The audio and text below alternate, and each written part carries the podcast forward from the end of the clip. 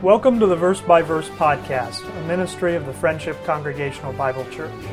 I'm Richard Church, the teacher on Verse by Verse, and I'm glad you've joined with us today as we study together God's infallible Word, verse by verse.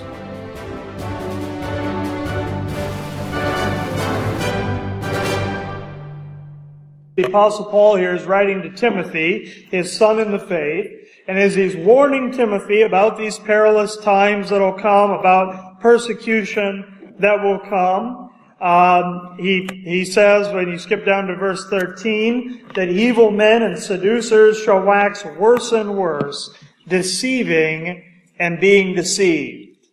But he tells Timothy what his response to be in the face of all of that is to continue thou, in verse 14, continue thou in the things which thou hast learned and hast been assured of, knowing of whom thou hast learned them.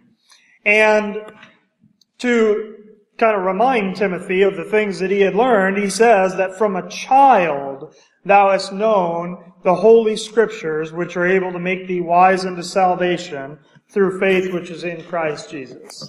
And so, in the, in the face of a, an increasingly wicked culture, in the face of persecution, what the apostle Paul tells Timothy to do is to remember the things that you've learned from the scriptures.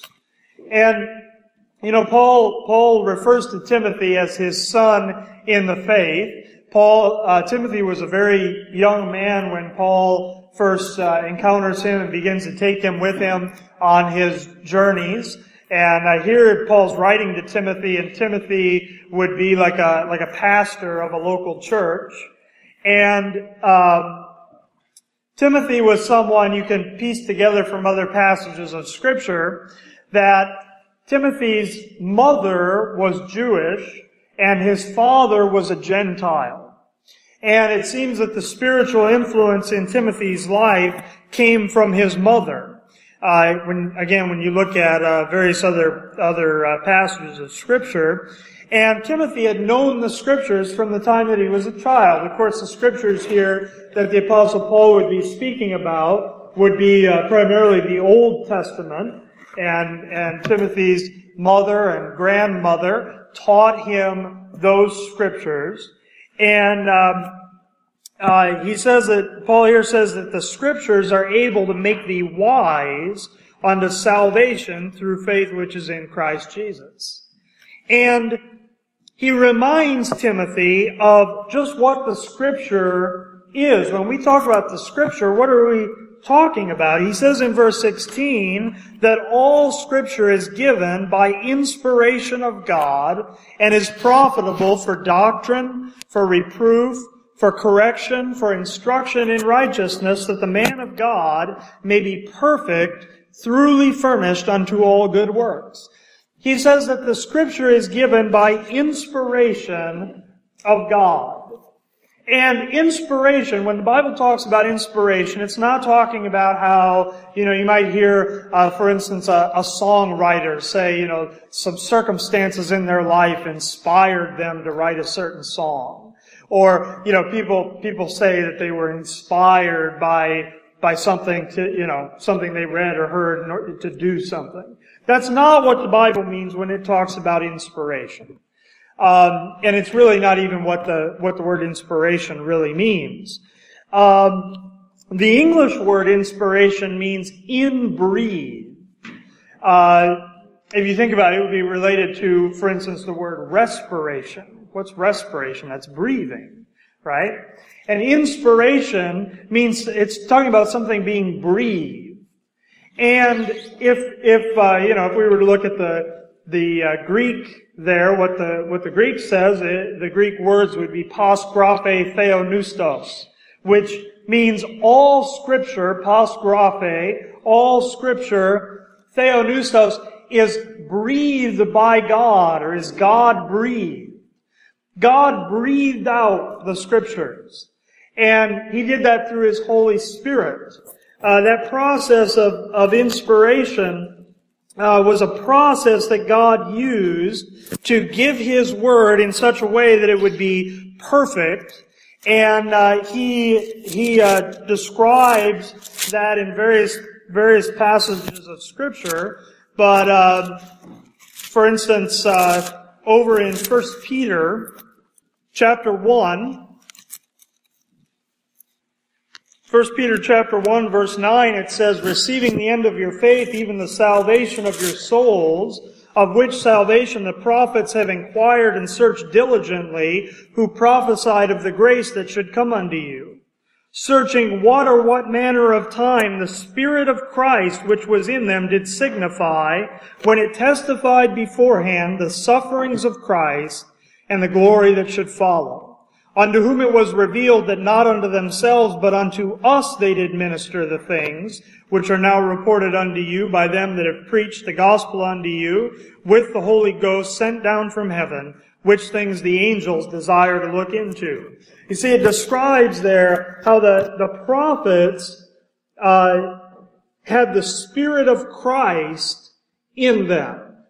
And it was that spirit that was in them that was speaking, that was testifying of these things. In fact, a, passage like this indicates that the prophets themselves didn't always understand what it was they were really prophesying about.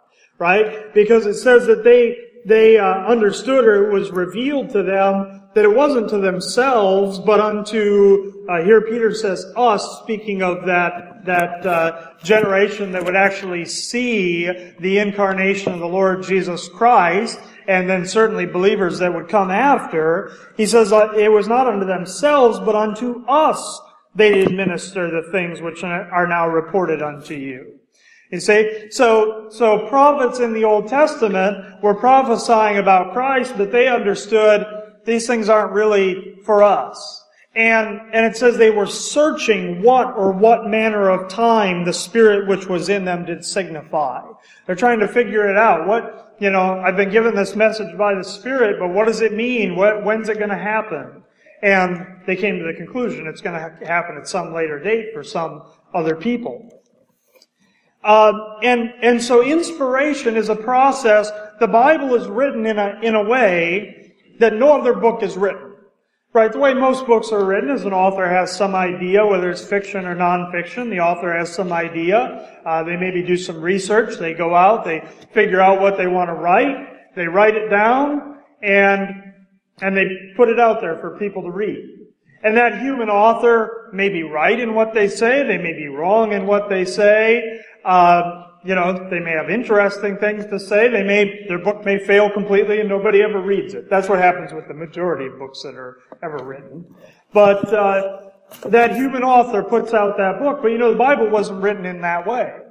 The Bible was written through this, this process of inspiration, which, um, which, uh, God used in order to give His Word in a way that, that uh, would reflect absolute truth. If you go to 2 Peter chapter 1, here's another good passage that gives us an idea of how, how this inspiration works. 2 Peter chapter 1. Verse 20 says, knowing this first, that no prophecy of the scripture is of any private interpretation, for the prophecy came not in old time by the will of man, but holy men of God spake as they were moved by the Holy Ghost. You see, men were moved by the Holy Ghost, and these prophets spoke as they were moved by the Holy Ghost. And the reason that it, it says there, it says that the prophecy isn't of any private interpretation. Uh, you can't, you can't come to the scripture and just, you know, come up with some private interpretation of what it means because it was written by the Holy Spirit himself. You need to seek out what is the Holy Spirit's interpretation of what it means. What did God intend when he wrote the words? And, and you see that it came not by the will of man, but it says that the, that holy men of God spake as they were moved by the Holy Ghost. And that word moved Um, it's a it's a word that the uh, original word that's used there is a, a word that's used of the way that a, a wind moves a ship.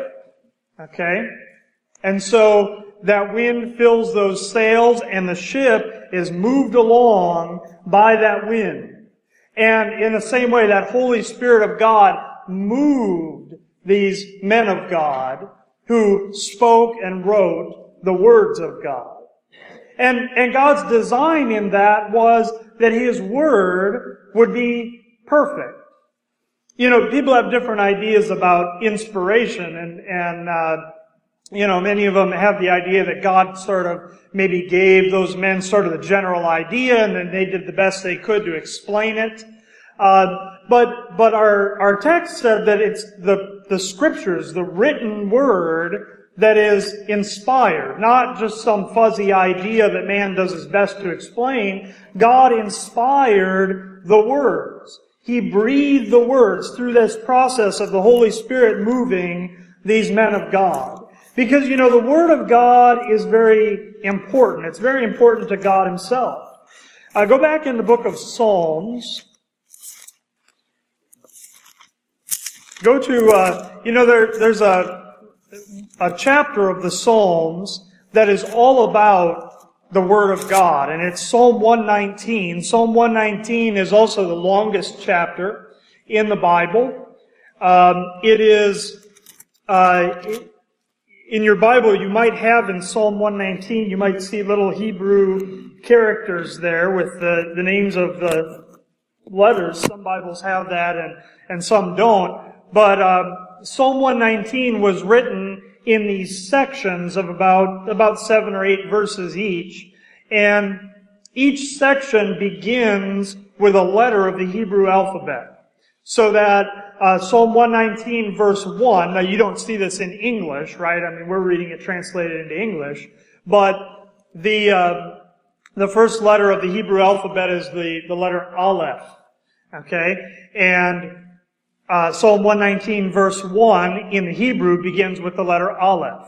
The second letter of the Hebrew alphabet is the letter Bet. And uh, Psalm 119 verse 9 begins with the letter Bet. And God probably wrote it that way as a, as a memory aid. You know, we use that different times. You can use, use a, uh, an acronym or something to remember something. But, uh, Psalm 119, I mean, by the time you get all the way through that Hebrew alphabet, you have uh, 176 verses, and you know that when you read down through Psalm 119, every verse speaks about the Word of God. Uh, if you just look at the first few verses, blessed are the undefiled in the way who walk in the law of the Lord. Blessed are they that keep His testimonies and that seek Him with the whole heart. Uh, they also do no iniquity. They walk in His ways. All of these things are references to the written word of God. You see, thou hast commanded us to keep thy precepts. Another, another uh, word for the word of God. Oh, that my ways were directed to keep thy statutes. And, you know, Psalm, Psalm 119, again, longest chapter in the Bible, but you'll learn a lot about how God views His Word when you read Psalm, Psalm 119. Uh, go over to uh, Psalm 138, though, and let me show you a, a verse here that really, when you think about it, uh, is a is a weighty verse regarding the Word of God. Uh, and before I read the verse, you know that that under the Old Testament law, if you took a vow in the name of the Lord, in the name of Jehovah, and you didn't perform that thing you vowed to do, that was punishable by death. And you might think, I mean, that, that could be kind of a trivial thing. Uh, of course, one effect of that would mean not very many people would vow things in the name of the Lord, right? Um, but that's because if you're if you're calling when you're vowing something in the name of the Lord, you're calling Jehovah God as as the witness that you're going to do that thing, and then you don't do it. That reflects negatively on who God is right? I mean, it reflects negatively on who you are, but it reflects negatively on who God is. And God, uh, His, His name is something that is holy and, and pure. Um, you know, we ought to be, we ought to be protective about our name. The Bible talks about how important it is to have a good name, you know, and sometimes we, we do things that bring shame on our, on our name. You know, when people mention your name, what do they think of? Do they think, do they think good things or do they think bad things? We ought to be protective of our names like that as well. But God is so protective there of His name and honors that name so much that He said, if you're going to invoke my name and then fail to, to do, you know, basically lie in the name of the Lord, that's punishable by death. That's how serious that is.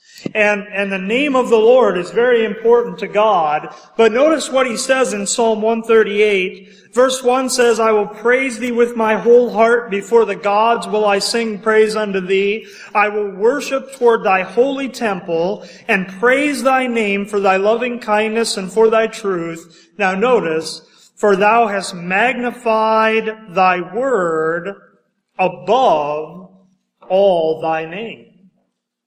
God's magnified as, as, as much as he magnifies his name, he says he's magnified his word above his name.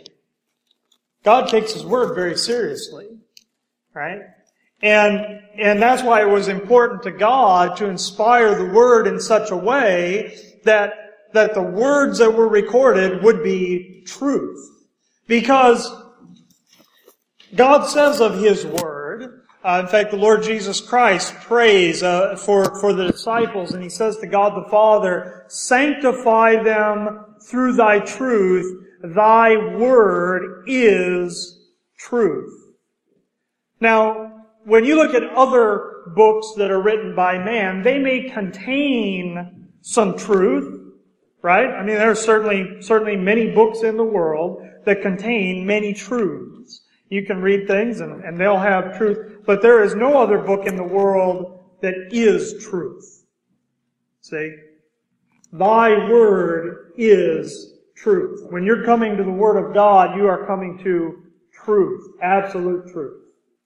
Uh, so much so that, you know, the Lord Jesus Christ himself is called the Word. Now, you have the written Word of God, and then you have Jesus Christ that is the living Word of God. But, but again, you see how, uh, how God has magnified His Word. You know, you consider, go over to the book of Philippians, chapter 2, as it speaks about the Lord Jesus Christ. It talks about His incarnation and how He humbled Himself and he, he was made in the fashion of, of man. You know, the Lord Jesus Christ is a unique individual in all of the universe because he's fully God and he's fully man. And through through his death and burial and resurrection, Christ has been exalted. And verse 9 of Philippians chapter 2 says, Wherefore God also hath highly exalted him and given him a name which is above every name, that at the name of Jesus every knee should bow of things in heaven and things in earth and things under the earth. Uh, do you know the name Jesus is Yah, which is Jehovah, Yah and Shua, which is salvation. You know, the name Jehovah means I am, right? Uh, God tells Moses, tell him, I am hath sent me to you. That's what Jehovah means. It means I am. You know what Jesus means? It means I am salvation. It means Jehovah saves. You see, that's the, the meaning of the name. The name is important. It's not just, Uh, you know, just a, a, a, random name that somebody picked out of a, a book. That's what, that's what people do. You know, you wanna, you have a, know you're gonna have a baby coming and you need to think of a name, right? You either pick some name that you like or, or you, you look through one of those name books and, oh, there's one that's nice. God didn't do that with the name Jesus. That name was picked by God because it means something. Right? And Jesus you see, it talks about the name of Jesus there. You know, there's some people who make a big deal about the name Jehovah, and, and certainly that name Jehovah, you know, again, that's that name that God revealed. But what does it say here about the name of Jesus? There are people who say, you know, you should, you should only refer to God as Jehovah. Here it says that the name of Jesus has been put above every name. Now the name of, name Jehovah is emphasized in the Old Testament, but the name Jesus is above every name. Okay? And, and God's given Jesus this name which is above every name, that at the name of Jesus every knee should bow of things in heaven and things in earth and things under the earth, that every tongue should confess that Jesus Christ is Lord to the glory of God the Father. And so you have the, the name Jehovah that's magnified. Here you have the name Jesus that's magnified above every name. But Psalm 138 verse 2 says that God's magnified His Word above His name. Because you wouldn't know anything about God except for His Word. You, you might know a few basic things that you could learn from the creation, right? I mean, Romans, Romans 1 says that from the creation of the world, the things of Him are, are clearly seen, being understood by the things that are made. You can learn some things about God from looking out at the creation, but you can't really know who, who God is. You certainly can't find salvation from looking out at the creation. You need a revelation from God, and He has revealed Himself. That's why the Word of God is so important, is because it's a revelation of God Himself. And how, how negligent are we often of the Word of God? You know, you know, we're, we're fortunate we live in a day and age and in a place where Bibles are plentiful. Um, we, you know, it's most homes, I think it's probably true, most homes still have a Bible. Uh, some of them probably have it packed away somewhere where they haven't seen it for years. But I, I would bet it's probably still true that most homes have a Bible somewhere. That hasn't always been true. You know, you go back before, before printing was common and there were some churches that didn't even have a Bible. And a lot of the, the churches, they would have one Bible and they a lot of times had it in kind of the, the, the vestibule or the entryway of the church there. And if you wanted to go and read the Bible, you went to the church and you stood there and read that Bible. And it was usually chained to a, to a, you know, a pulpit or something so somebody wouldn't steal it because the, you know, I mean, they had to be copied out by hand, right? That was a pretty valuable thing that probably took, took, uh, you know, hundreds, if not thousands of hours, man hours of work to, to put together and they were very expensive and everybody didn't just have a Bible in their home. We've got Bibles everywhere and that's a great thing. The Word of God is everywhere, but it means that in, in some ways we kind of regard the Bible as being kind of common. We, we maybe, we maybe lose some of the, some of the importance of really what it is when we come to God's Word, that we are dealing with the Word of God. You understand that, that God, when you begin the book of Genesis, it's God's Word that actually forms this whole creation that we live in, right? God spoke and things happen. God said, let there be light, and out of, out of nothing light comes. Right? That's the power of the Word of God, and, and we have it here in a book. Now, you know, you aren't going to, you aren't going to call things into existence by reading the Word of God, but there's power in that Word of God. There's power to take uh, a dead, lost sinner and give them life and make them a part of the body of Christ and, and join them to Christ and raise them from the dead spiritually. That's the power that's in the Word of God. Maybe it's something we ought to get out and read once in a while, right? And get serious about it and, and learn it and study it and, and take it and take the words off the page and put them down into our heart where they can do some good and, and make some difference. What a privilege we have to have God's Word. And you know, you have the completed Word of God. You know, there's no more of the Bible yet to be written. It's, it's complete. Uh, when, when the last words of the New Testament were penned in the first century, the Bible was complete. You realize Moses didn't have the complete Word of God. Um, you know, uh, Daniel didn't have the complete Word of God. King David didn't have the complete Word of God. They had, they had part of it. You know, they had up to what had been written to that time. We've got the completed Word of God. Um, and the Bible is filled with truth and, and with things that God wants for us to know and that we need to know. That we need to know if we're going to live a life that's going to reflect who Christ is. Because if the Bible is a revelation of God, if the Bible is a revelation of Christ, as we take that word, we take it in, it changes us and transforms us, and we start to reflect who Christ is. Okay? Now, that's a, that's an important thing to understand the authority that the Bible has. Because that, that written word of God, when it comes to, to matters of, you know, of morality, right and wrong, uh, when it comes to spiritual matters, the only way we, we can know anything is because the Bible says it. And the Bible is authoritative, right? I mean, part of that idea of the name of God is the authority that He has, and again, His word's been magnified above His name. God's word has the same authority that God has. So that if God tells me something in His word, it has the same authority as if I were standing right before God and He were telling me that thing. Okay? Um, you know, if, if, uh, God tells me in His Word, you know, let them that stole steal no more, but henceforth let him labor working with his hands the thing which is good, that he may have to give to, to him that has not, uh, that's God telling me that.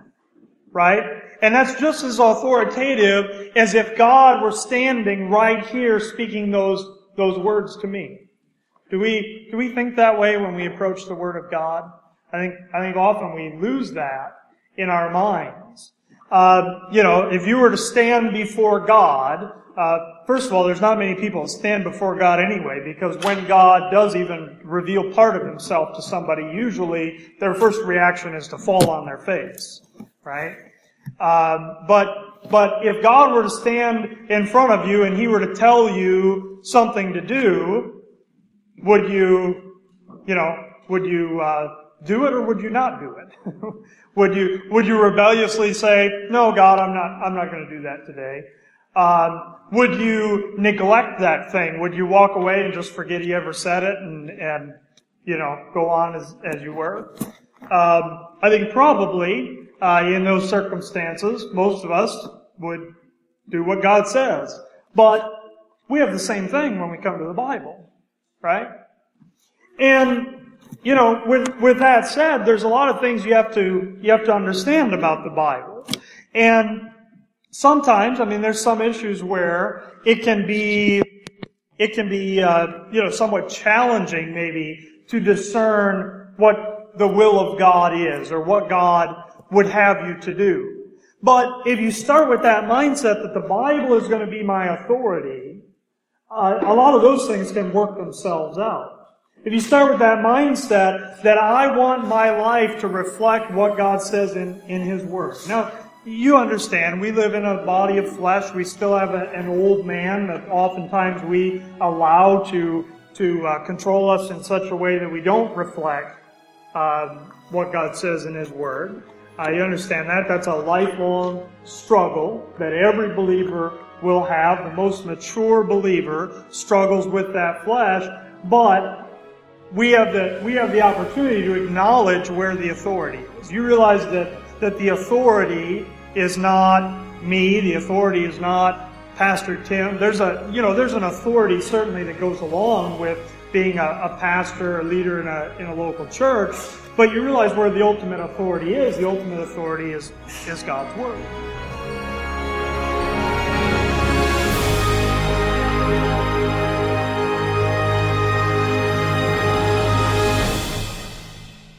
Hi, I'm Richard Church, the teacher here on Verse by Verse. I'm glad you've listened to our podcast today, and I would like to let you know that if you have any questions about anything you've heard here, you can contact me by email at richard at richardchurch.com or by telephone 608 339 9522. I also encourage you to check out our church website at www.friendshipbiblechurch.com. Thank you for joining us today, and our prayer is that this program would be a blessing to you in helping you to grow in your understanding of God's grace.